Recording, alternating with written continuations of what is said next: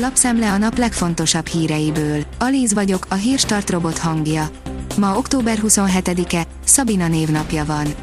A 24.hu írja, Orbánék dupla áron vennék vissza a repülőteret. 1600 milliárd forint a vételárajánlat, csak az nem világos, hogy a teljes összeget az adófizetők állják-e. A kitekintő oldalon olvasható, hogy rohamosan fogy az amerikai munkaerő. Elemzők szerint a munkaerőhiány lehet a leginkább kezelhetetlen kockázat azon nehézségek közül, amelyekkel az amerikai vállalatoknak az utóbbi negyedév során szembe kellett nézniük, ráadásul ahogy a kereseti szezon a csúcspontjához közeledik, a jelek szerint a probléma továbbra is fennáll. Áremelés jön a magyar bankokban, változhat a számlavezetés, az utalás díja is, írja a pénzcentrum. A koronavírus világjárványt megelőző években nem volt megszokott, hogy a magyar bankok rendszeresen emeljék a számlacsomagjaikhoz kötődő díjaikat. Idén azonban, vélhetően nem kis részben a durván elszálló inflációnak köszönhetően már fordult a kocka. A magyar mezőgazdaság szerint a cékla egy gyógyhatású zöldség. A vörös répa gyógyító erejét már az ókori rómaiak is felismerték. A keleti gyógymódok vértisztító és májerősítő gyógynövénynek tartják. Az utóbbi időben kezdtek komolyabban vizsgálódtak fitokémikáliáival kapcsolatban és úgy tűnik, végre megérdemelt helyre kerülhet a fejünkben és az asztalunkon is. A Hír TV oldalon olvasható, hogy Biden az Egyesült Államok 102 millió dollárral támogatja a dél-kelet-ázsiai országokat. Az Egyesült Államok 102 millió dollárral támogatja a dél-kelet-ázsiai országokat, hogy ezzel is segítse a koronavírus járványból való kilábalást. A Force teszi fel a kérdést, hogyan lesz vége az olcsó repülőjegyek korszakának. A szakértők többsége egyetért abban, hogy a fillérekért lefoglalható fapados repülőjegyek korszakának vége. Részvényelemző vendégszerzőnk írása következik arról, hogy pontosan miért.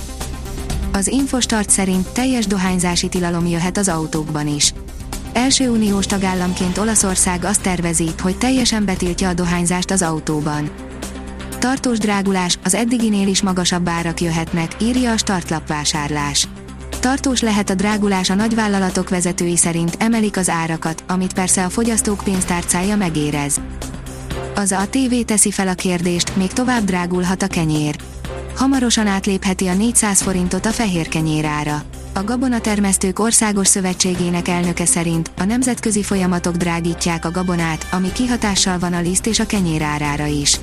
A Pék Szövetség elnöke azt mondja, a kenyér drágulásában a péküzemek költségeinek emelkedése is szerepet játszik. A 168.20 szerint oltópontot nyitottak az osztrák elnöki palotában. Hivatalának közlése szerint 230-an előre regisztráltak, mások pedig spontán sorba álltak, hogy megkapják az oltást. A motorhang oldalon olvasható, hogy az autó átírás menete és költségei. Gépjármű átírás menete, költsége, határideje. Mit kell elintézni az átírás előtt? Milyen dokumentumokat vigyél magaddal? Mennyi a vagyonszerzési illeték? Nyert a Milán, átvette a vezetést a tabellán, írja az m4sport.hu. Halovány teljesítménnyel, de otthon tartotta a három pontot a milánói csapat.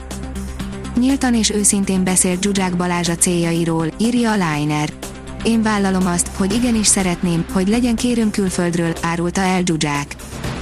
Mutatjuk, meddig tart ki a napsütéses idő, írja a kiderül. A következő napokban egyre több helyen kell hajnalonta kötképződésére számítani, de délutánonként már szikrázó napsütés várható. Felhősebb, csapadékosabb idő hétfőtől valószínű. A Hírstart friss lapszemléjét hallotta.